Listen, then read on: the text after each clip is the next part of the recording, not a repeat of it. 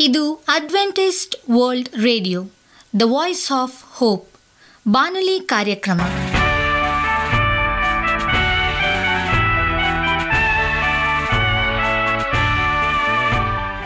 ನಮಸ್ಕಾರ ಪ್ರೀತಿಯ ಕೇಳುಗರೆ, ನಾನು ನಿಮ್ಮ ಆಕಾಂಕ್ಷ ಪಾಲ್.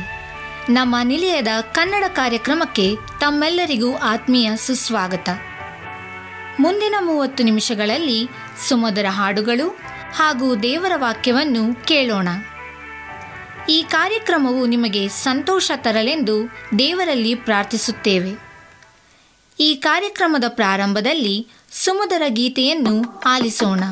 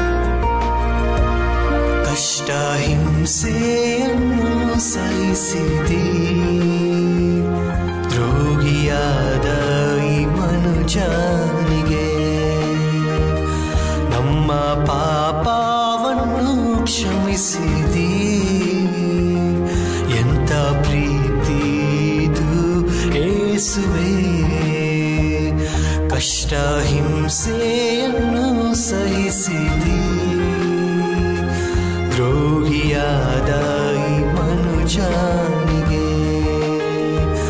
ನಮ್ಮ ಪಾಪವನ್ನು ಕ್ಷಮಿಸಿದಿ ಎಂಥ ಪ್ರೀತಿ ಇದು. ಏಸುವೆ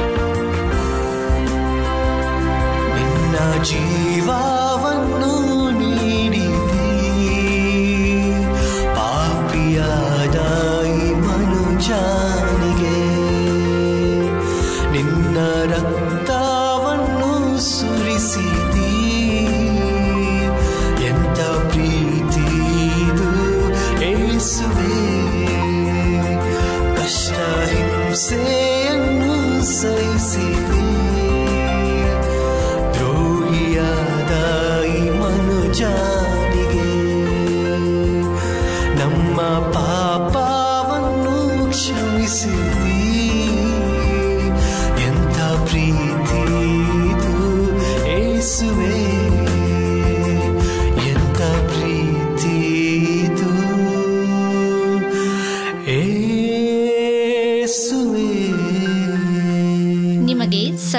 ಸತ್ಯವೇದದ ಬಗ್ಗೆ ಹೆಚ್ಚಿನ ಮಾಹಿತಿ ಬೇಕಾದರೆ ನಮ್ಮ ವಿಳಾಸಕ್ಕೆ ಪತ್ರ ಬರೆಯಿರಿ ಅಥವಾ ದೂರವಾಣಿ ಕರೆ ಮಾಡಿರಿ.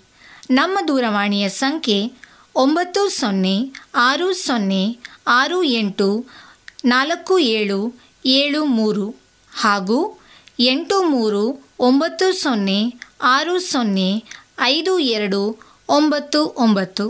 ನಮ್ಮ ವಿಳಾಸ Adventist media centre S D A mission compound Salisbury park market yard post Pune ನಾಲ್ಕು ಒಂದು ಒಂದು ಸೊನ್ನೆ ಮೂರು ಏಳು, ಮಹಾರಾಷ್ಟ್ರ.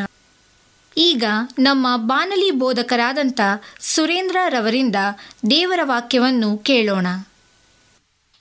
ನಿಮ್ಮ ನಾಲಿಗೆ ನಿಮ್ಮ ಆತ್ಮಿಕತೆಯನ್ನು ಪರೀಕ್ಷಿಸುವ ಸಾಧನವಾಗಿದೆ. ನಮಸ್ಕಾರ ಆತ್ಮೀಯ ಕೇಳಿಗರೆ. ಇದು ಅಡ್ವೆಂಟಿಸ್ಟ್ ವರ್ಲ್ಡ್ ರೇಡಿಯೋ ಅರ್ಪಿಸುವ ಅನುದಿನದ ಮನ್ನ ಬಾನುಲಿ ಕಾರ್ಯಕ್ರಮಕ್ಕೆ ತಮ್ಮೆಲ್ಲರಿಗೂ ನಿಮ್ಮ ಬಾನುಲಿ ಬೋಧಕನಾದ ಸುರೇಂದ್ರನು ಮಾಡುವ ನಮಸ್ಕಾರಗಳು. ಈ ಬಾನುಲಿ ಕಾರ್ಯಕ್ರಮವು ತಮ್ಮೆಲ್ಲರಿಗೂ ಸಂತಸ ತಂದಿದೆ ಎಂಬುದಾಗಿ ನಾವು ನಂಬುತ್ತೇವೆ ಮತ್ತು ನಿಮಗಾಗಿ ನಿತ್ಯವೂ ಪ್ರಾರ್ಥಿಸುತ್ತೇವೆ. ನಿಮ್ಮ ಅನಿಸಿಕೆ ಹಾಗೂ ಸಲಹೆ, ಪ್ರಾರ್ಥನಾ ವಿಜ್ಞಾಪನೆಗಳು ಇರುವುದಾದರೆ ನೀವು ನಮಗೆ ಪತ್ರಗಳ ಮೂಲಕವಾಗಿ ಅಥವಾ ದೂರವಾಣಿ ಮೂಲಕವಾಗಿ ಸಂಧಿಸಬಹುದು. ನಮ್ಮ ದೂರವಾಣಿ ಸಂಖ್ಯೆಯು ಒಂಬತ್ತು ಸೊನ್ನೆ ಆರು ಸೊನ್ನೆ ಆರು ಎಂಟು ನಾಲ್ಕು ಏಳು ಏಳು ಮೂರು. ನಮ್ಮ email address Surendra John four five six at Gmail dot com. ಈ ರೇಡಿಯೋ ಕಾರ್ಯಕ್ರಮವನ್ನು ನಿಮ್ಮ ಮೊಬೈಲ್ನಲ್ಲಿ ಸಹ ಕೇಳಬಹುದು. ನಿಮ್ಮಲ್ಲಿ ಐಫೋನ್ ಮತ್ತು ಆಂಡ್ರಾಯ್ಡ್ ಮೊಬೈಲ್ ಇರುವುದಾದರೆ ಪ್ಲೇಸ್ಟೋರ್ಗೆ ಹೋಗಿ A W R three sixty ಎಂಬ ಆ್ಯಪನ್ನು ಡೌನ್ಲೋಡ್ ಮಾಡಿಕೊಂಡು ನಮ್ಮ ಈ ಕನ್ನಡ ಕಾರ್ಯಕ್ರಮವನ್ನು ಕೇಳಬಹುದು. ಆತ್ಮೀಯ ಕೇಳಿಗರೆ, ಈ ಕಾರ್ಯಕ್ರಮದ ಮೂಲಕ ನೀವು ದೇವರ ಆಶೀರ್ವಾದ ಮತ್ತು ಅದ್ಭುತಗಳನ್ನು ಹೊಂದಿರುವುದಾದರೆ ನಿಮ್ಮ ಸಾಕ್ಷಿಯ ಜೀವಿತವನ್ನು ನಮ್ಮ ಕೂಡ ಹಂಚಿಕೊಳ್ಳುವಾಗೆ ತಮ್ಮಲ್ಲಿ ಕೇಳಿಕೊಡುತ್ತೇವೆ.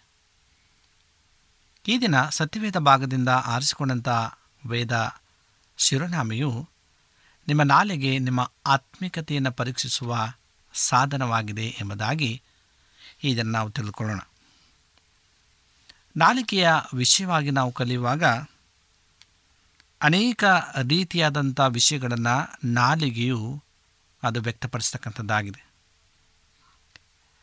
ಈ ನಾಲಿಗೆ ಒಂದು ಮನೆಯನ್ನು ಕಟ್ಟುವಂಥದ್ದಾಗಿದೆ ಮತ್ತು ಅದೇ ನಾಲಿಗೆ ಮಾತಿನಿಂದ ಮತ್ತೊಂದು ಕುಟುಂಬವನ್ನು ಮುರಿಯುವಂಥದ್ದಾಗಿದೆ ಈ ಕಟ್ಟುವುದು, ಮುರಿಯುವುದು ಈ ಎರಡು ಈ ನಾಲಿಗೆಯ ಆ ಒಂದು ವಿಚಾರದಲ್ಲಿ ಬಹಳ ಎಚ್ಚರಿಕೆಯಿಂದ ಇರಬೇಕು ಎಂಬುದಾಗಿ ಸತ್ಯವೇದವು ನಮಗೆ ತಿಳಿಸುವಂಥದ್ದಾಗಿದೆ ಅನೇಕ ಸಾರಿ ನಾವು ದೇವರನ್ನು ಈ ಒಂದು ಕೊಟ್ಟಿರ್ತಕ್ಕಂಥ ನಾಲಿಗೆ ಮೂಲಕವಾಗಿ ದೇವರನ್ನು ಸ್ತುತಿಯನ್ನು ಮಾಡ್ತೇವೆ, ದೇವರನ್ನು ಕೊಂಡಾಡ್ತೇವೆ ಮತ್ತು ಆತನಿಗೆ ಸ್ತುತಿ ಸ್ತೋತ್ರಗಳನ್ನು ಸಲ್ಲಿಸ್ತೇವೆ.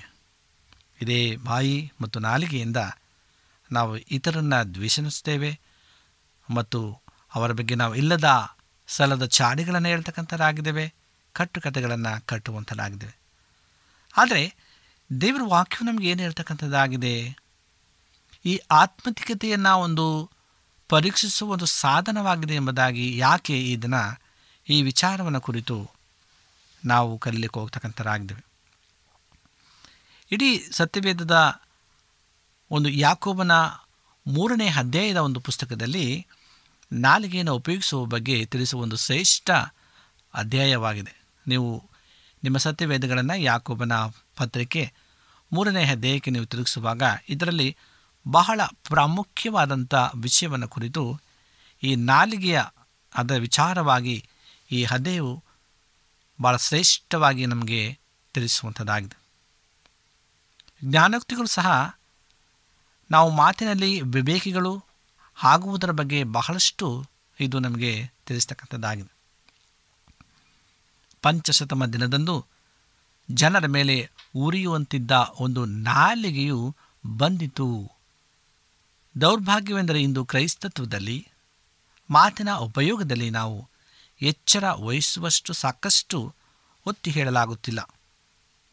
ನೀವು ದೇವರ ಸೇವೆ ಮಾಡುವುದನ್ನು ಗಂಭೀರವಾಗಿ ಸ್ವೀಕರಿಸಿದರೆ ಖಂಡಿತವಾಗಿ ನಿಮ್ಮ ನಾಲಿಗೆಯನ್ನು ಹಿಡಿತದಲ್ಲಿ ಹಿರಿಸುವ ವಿಷಯದಲ್ಲಿ ತುಂಬ ಗಂಭೀರವಾಗಿ ಇರಬೇಕು.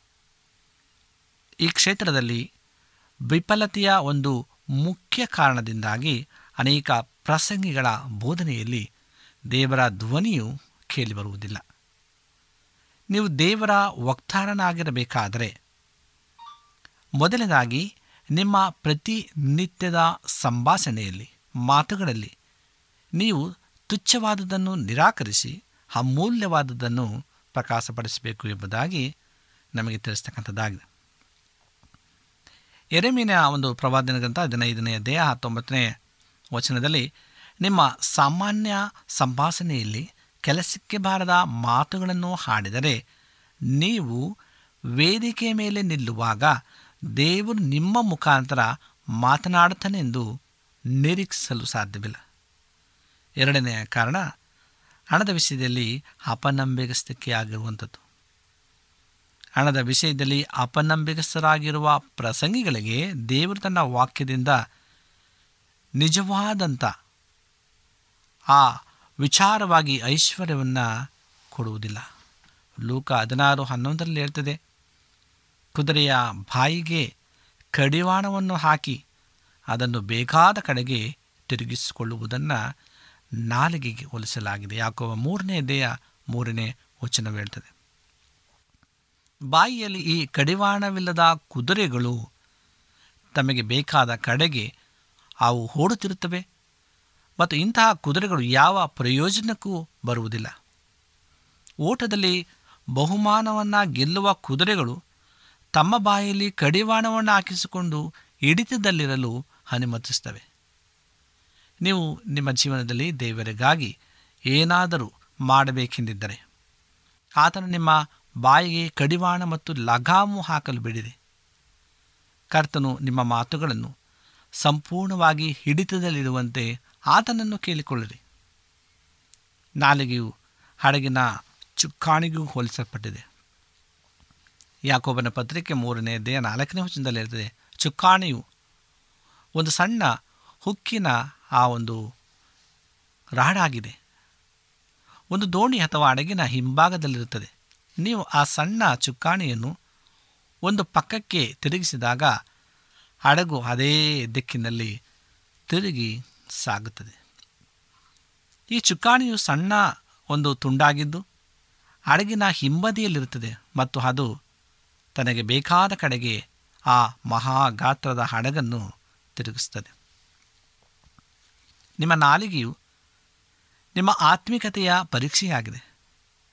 ಕ್ರೈಸ್ತತ್ವಕ್ಕೆ ಸಂಬಂಧಿಸಿದ ನಿಮ್ಮ ಚಟುವಟಿಕೆ ಅಥವಾ ನಿಮ್ಮ ಸತ್ಯವೇದದ ಜ್ಞಾನದ ಮೂಲಕ ನಿಮ್ಮ ಆತ್ಮಿಕತೆಯನ್ನು ಪರೀಕ್ಷಿಸಲು ಆಗುವುದಿಲ್ಲ. ನೀವು ನಾಲಿಗೆಯನ್ನು ಉಪಯೋಗಿಸುವ ರೀತಿಯನ್ನು ನನಗೆ ತೋರಿಸಿರಿ. ಆಗ ನೀವು ಆತ್ಮಿಕ ಮನುಷ್ಯರು ಅಲ್ಲವೋ ಎಂಬುದನ್ನು ನಾನು ನಿಮಗೆ ತಿಳಿಸ್ತೇನೆ. ಇವೆಲ್ಲ ಉದಾಹರಣೆಗಳ ಮೂಲಕ ಯಾಕೋಬನು ನಮಗೆ ನಾಲಿಗೆಯ ಪ್ರಾಮುಖ್ಯತೆಯನ್ನು ತೋರಿಸ್ತಾ ಇದ್ದಾನೆ. ನಾಲಿಗೆಯು ಕೇವಲ ದೇಹದ ಒಂದು ಸಣ್ಣ ಅಂಗವಾಗಿದೆ. ಆದರೂ ಇದು ಎಂತಹ ಕಿಚ್ಚನ್ನು ಪ್ರಾರಂಭಿಸಬಹುದು?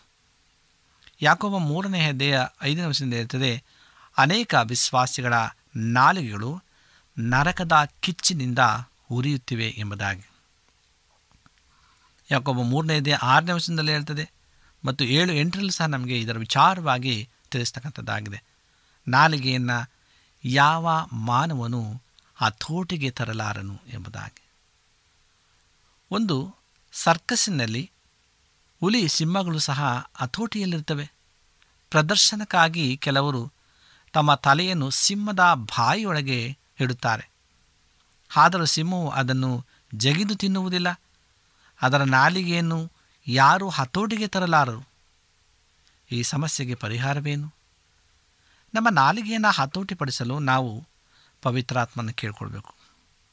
ಇದಕ್ಕಾಗಿಯೇ ಪಂಚಶತಮ ದಿನದಂದು ಪವಿತ್ರಾತ್ಮನು ಜನರ ಮೇಲೆ ಇಳಿದು ಬಂದಾಗ ಅವರ ತಲೆಯ ಮೇಲೆ ಬೆಂಕಿಯುಳ್ಳ ನಾಲಿಗೆಯು ವಿಶ್ರಮಿಸಿತು.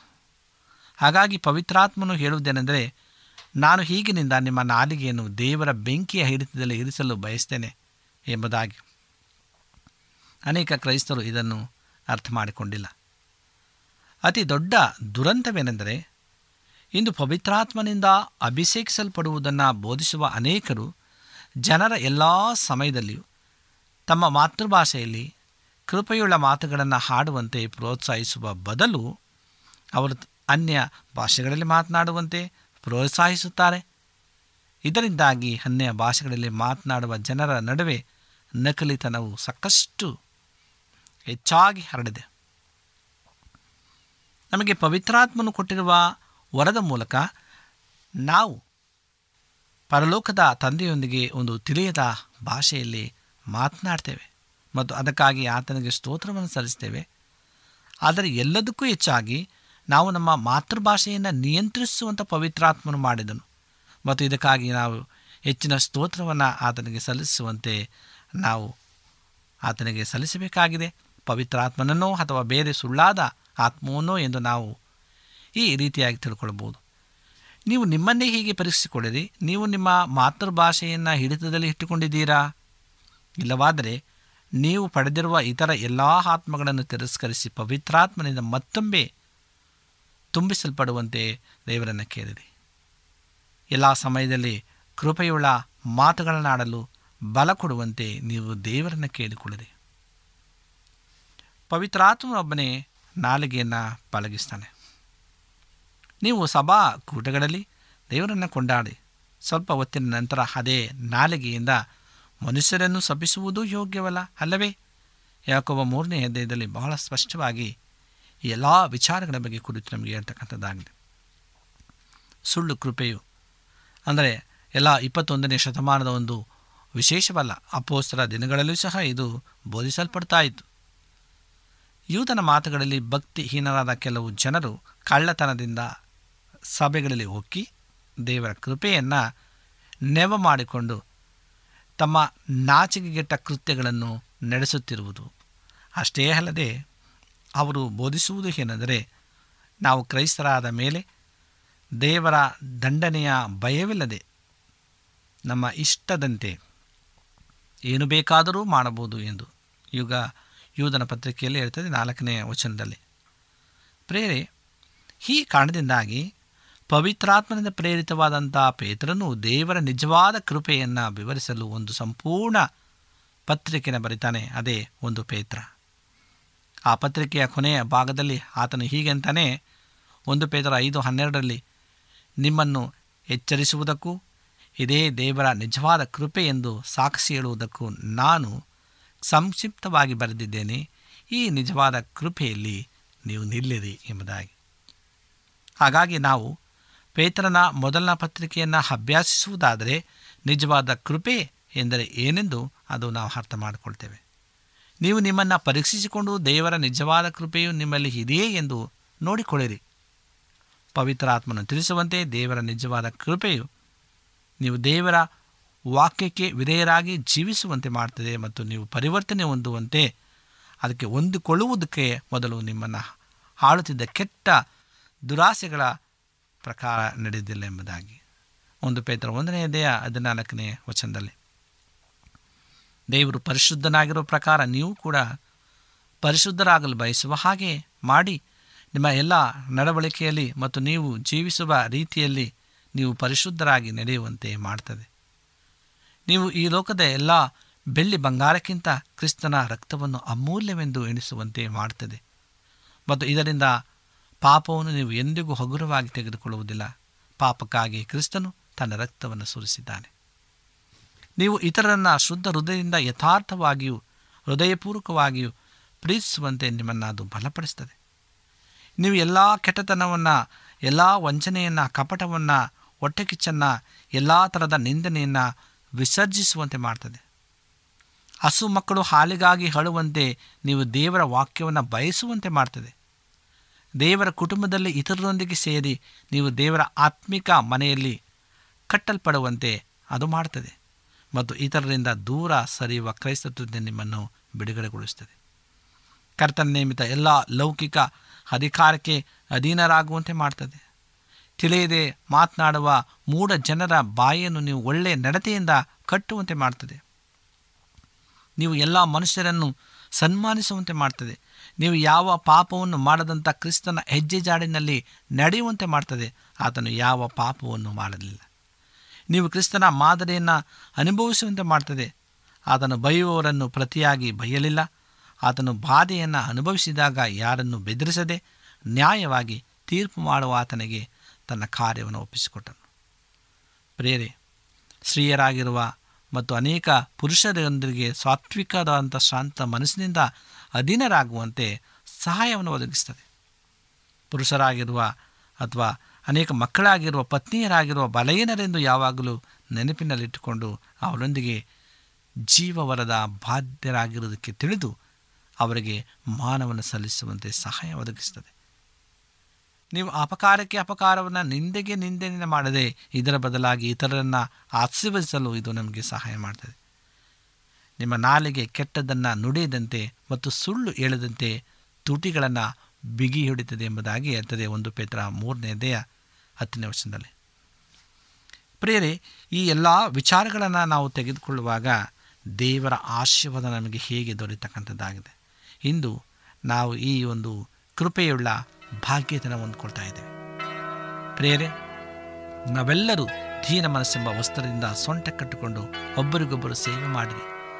ದೇವರು ದೀನರಾಗಿಯೂ ದೀನರಿಗಾದರೂ ಕೃಪೆಯನ್ನು ಅನುಗ್ರಹಿಸ್ತಾನೆಂಬುದಾಗಿ ಅದು ನೀವು ಕರ್ತನ ನಿಜವಾದ ಪ್ರೀತಿಯನ್ನು ನೋಡಿ ಅದನ್ನು ಸ್ವೀಕರಿಸುವಂತೆ ನಿಮ್ಮ ಹೃದಯ, ನಿಮ್ಮ ಕಣ್ಣುಗಳು ತೆರೆಯಲಿ ಎಂಬುದಾಗಿ ನಾವು ಪ್ರಾರ್ಥನೆ ದೇವರು ಈ ವಾಕ್ಯದೊಂದಿಗೆ ನಮ್ಮೆಲ್ಲರನ್ನು ಆಶೀರ್ವಾದ ಮಾಡಲಿ ಎಂಬುದಾಗಿ ಈ ಪ್ರಾರ್ಥನೆಯಾಗಿದೆ. ಈ ಸಮಯದಲ್ಲಿ ನಮ್ಮ ಕಣ್ಣುಗಳನ್ನು ಮುಚ್ಚಿ ಪ್ರಾರ್ಥನೆಯನ್ನು ಮಾಡಿಕೊಳ್ಳೋಣ. ಭೂಮಿ ಆಕಾಶಗಳ ಒಡೆಯನೇ, ಸರ್ವಶಕ್ತನೇ, ಪರಿಶುದ್ಧನಾದಂಥ ದೇವರೇ, ನಿನಗೆ ಸ್ತೋತ್ರ. ನಿನ್ನ ಕೃಪೆ, ನಿನ್ನ ಕರುಣೆ ಅಪಾರವಾದ ಸ್ವಾಮಿ ನೀನು ಮಾಡಿದಂಥ ಎಲ್ಲ ಉಪಕಾರಗಳಿಗೆ ಸ್ತೋತ್ರ. ನೀನು ಕೊಟ್ಟಂಥ ಆಶೀರ್ವಾದಕ್ಕಾಗಿ ಸ್ತೋತ್ರ. ದೇವರೇ ಯಾರ ಕಷ್ಟದಲ್ಲಿ, ನೋವಿನಲ್ಲಿ ಚಿಂತೆಯಲ್ಲಿದ್ದಾರೋ ಅವರನ್ನು ಕರುಣಿಸು ಪರಾಮರಿಸು ನಿನ್ನ ಕೃಪೆಯಿಂದ ತುಂಬಿಸು. ನಮ್ಮ ಪ್ರಾರ್ಥನೆ ಕೇಳಿದಕ್ಕಾಗಿ ಸ್ತೋತ್ರ ಸಲ್ಲಿಸ್ತಾ. ಮತ್ತೊಮ್ಮೆ ನಮ್ಮೆಲ್ಲರನ್ನ ನಿನ್ನ ಕರೆಗಳಿಗೆ ಒಪ್ಪಿಸ್ಕೊಡ್ತಾ. ಯೇಸು ಕ್ರಿಸ್ತನ ನಾಮದಲ್ಲಿ ಬೇಡಿ ಹೊಂದಿದ್ದೇವೆ, ಸ್ವಾಮಿ. ಆಮೇನ್. ನಿಮಗೆ ಸತ್ಯವೇದದ ಬಗ್ಗೆ ಹೆಚ್ಚಿನ ಮಾಹಿತಿ ಬೇಕಾದರೆ ನಮ್ಮ ವಿಳಾಸಕ್ಕೆ ಪತ್ರ ಬರೆಯಿರಿ ಅಥವಾ ದೂರವಾಣಿ ಕರೆ ಮಾಡಿರಿ.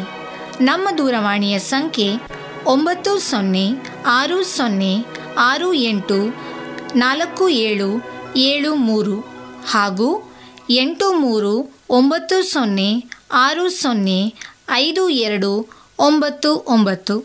ನಮ್ಮ ವಿಳಾಸ Adventist media centre S D A mission compound, Salisbury park, market yard post, Pune ನಾಲ್ಕು ಒಂದು ಒಂದು ಸೊನ್ನೆ ಮೂರು ಏಳು ಮಹಾರಾಷ್ಟ್ರ. ಮತ್ತೆ ಮುಂದಿನ ಕಾರ್ಯಕ್ರಮದಲ್ಲಿ ಭೇಟಿಯಾಗುವ. ನಮಸ್ಕಾರಗಳು.